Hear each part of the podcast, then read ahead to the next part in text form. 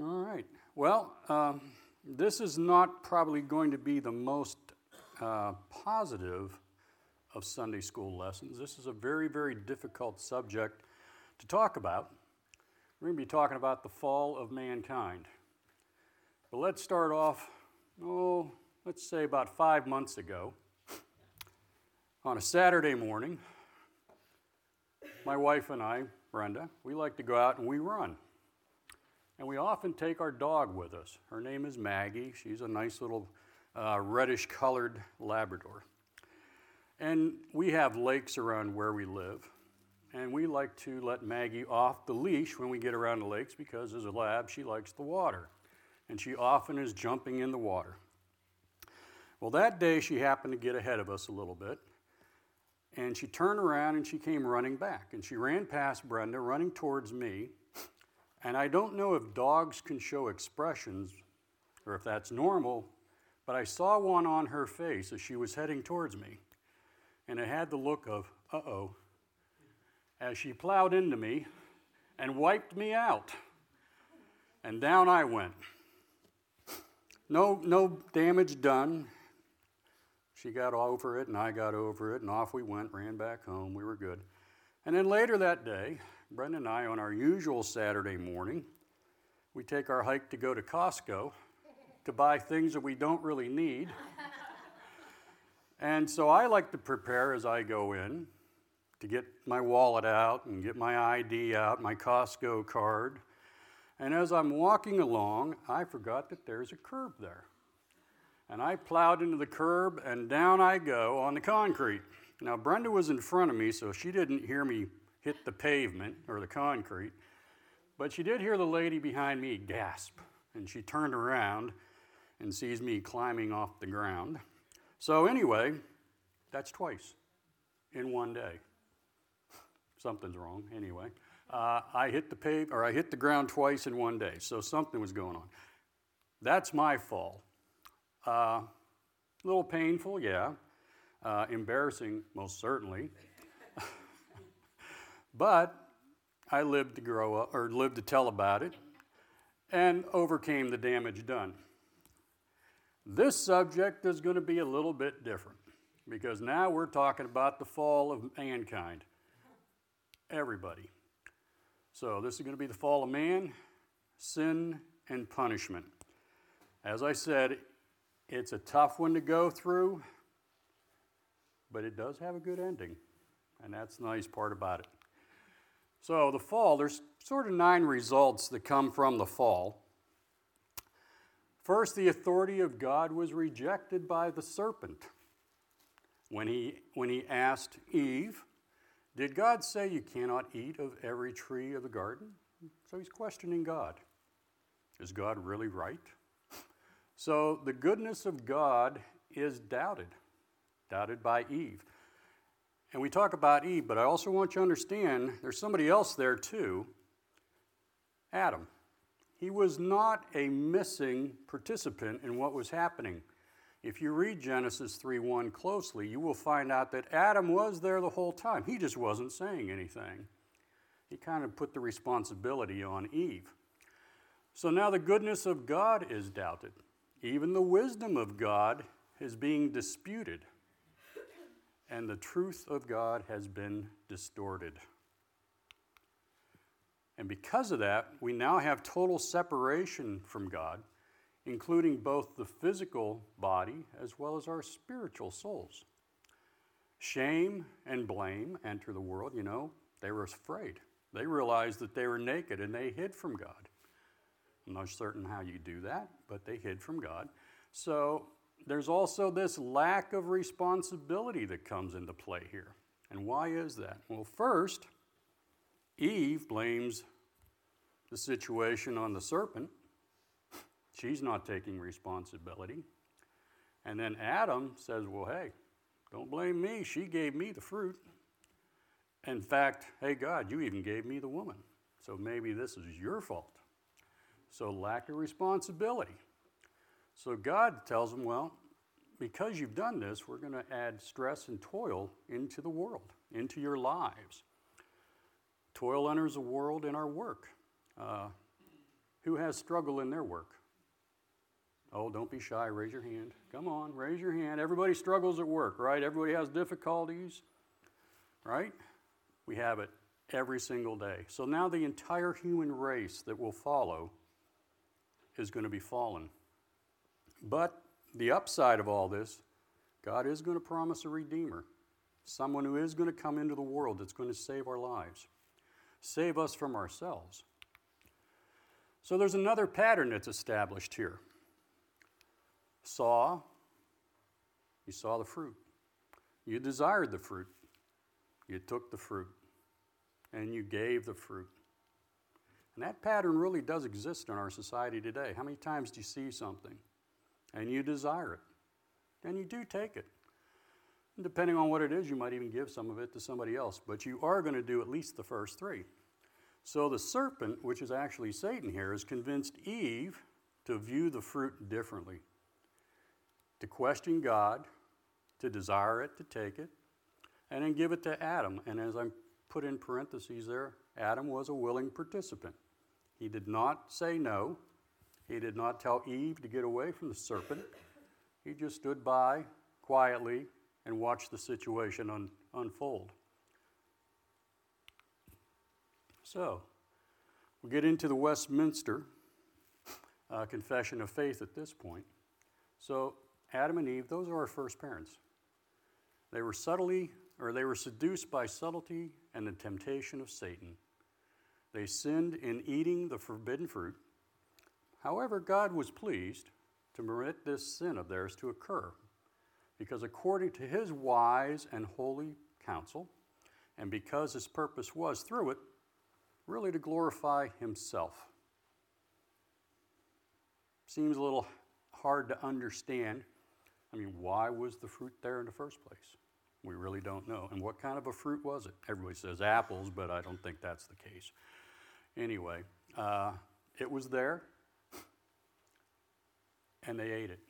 So by this sin, they fell from their original righteousness, the state that they were con- brought into this world by God, and they were separated from the communion of God. And so they became dead in sin and wholly defiled in all parts and faculties of their soul and body. And we are that way today. It's unfortunate. We didn't have a choice, but because of what happened, we all fall into the same situation. And that's our story too. So God allowed Adam and Eve to sin because he was going to work it all out for his glory. And he wants to show how merciful he is towards his people. And I think at the same time, you might even take that further and say, God also wants to show Satan how merciful he can be to his people. No matter what Satan does, God is always more merciful. So, from that time on, God has bound all men over to disobedience so that he may have mercy on us all. And that comes from Romans 11. And our Creator planned to use Satan's subtlety to display the depth of the riches of the wisdom and knowledge of God. And that is in the next verse in Romans. So, we, we will only know the greatness of God's plan at the end of times. Why is that? We've been kicked out of the garden. And that's because Adam and Eve, they ran from God and they hid from God. Now, I'm not certain how far you can run and I'm certain you can't really hide from God. You might hide from everyone else in the world, but you cannot hide from God. And we do it too. And it's tragic, it's foolish. Uh, we're misleading ourselves if we believe that we can get away with doing that. But our instincts are, are twisted, right? We're twisted people, sinful. Uh, so they fell, and the glory of God departed from the human race. That comes from Romans 3. And until the end of time or the end of our lives, we're only going to see the effects of sin our own and the sin of the world's. We see that every day. Got up yesterday morning, and the first thing I saw on a news flash on my phone is that Israel was being attacked. Sin is everywhere in the world and it's not going away anytime soon, is it? At least not until Jesus returns again. So once sin now has entered the garden, it kind of gives us a grim forecast of the misery that's going to follow. So as we're born, we enter life, we're already dead in transgressions and sins. We're already born, born to die. The clock is ticking. And that comes from Ephesians 2. And death here for us, as I stated earlier, is twofold both physical and there's a spiritual death as well. No part of who we are remains untouched by the plague of sins.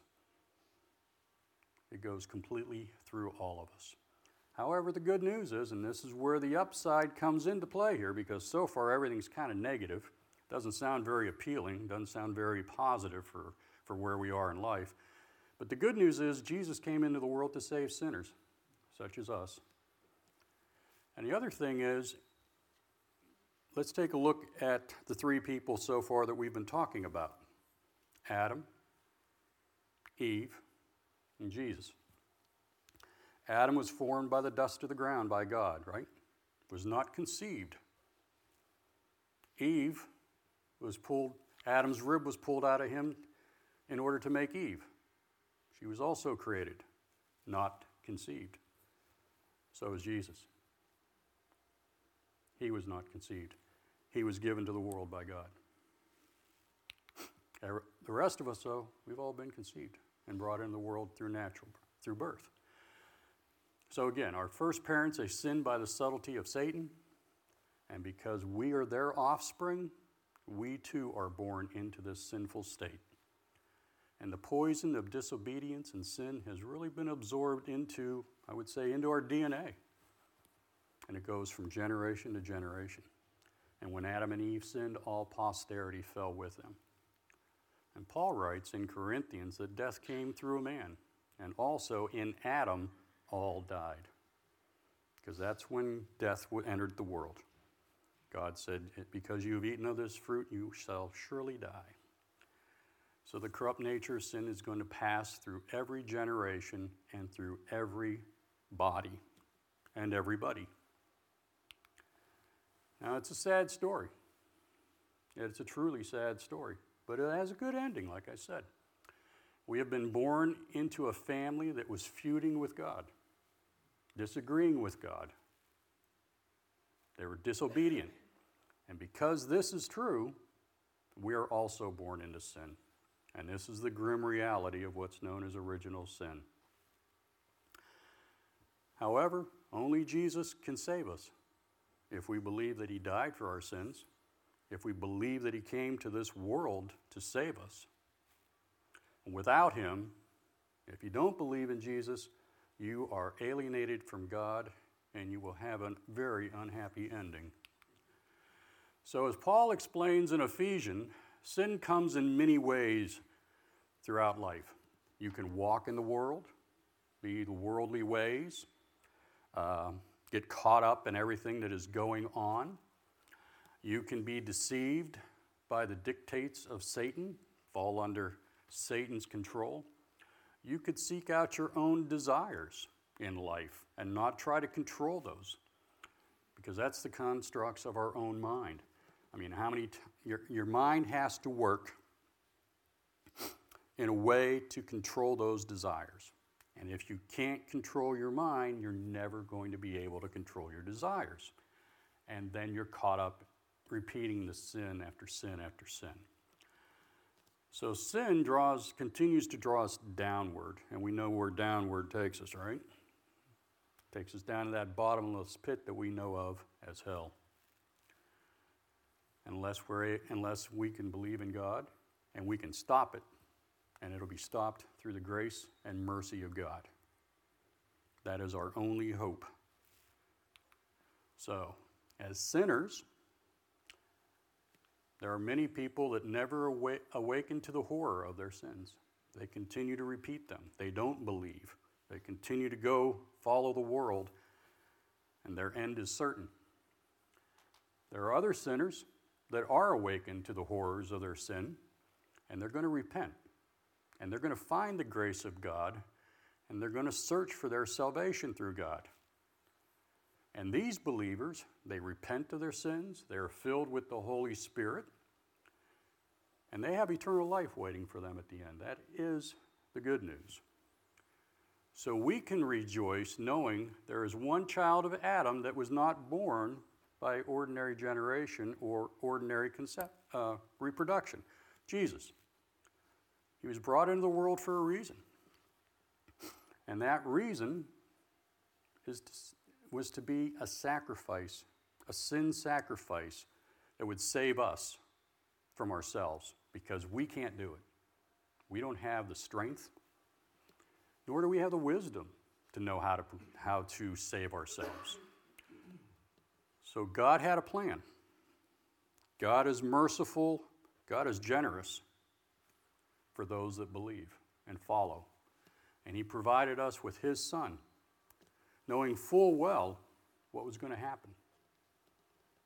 And knowing full well that when it occurred, He was re- going to redeem His people, us.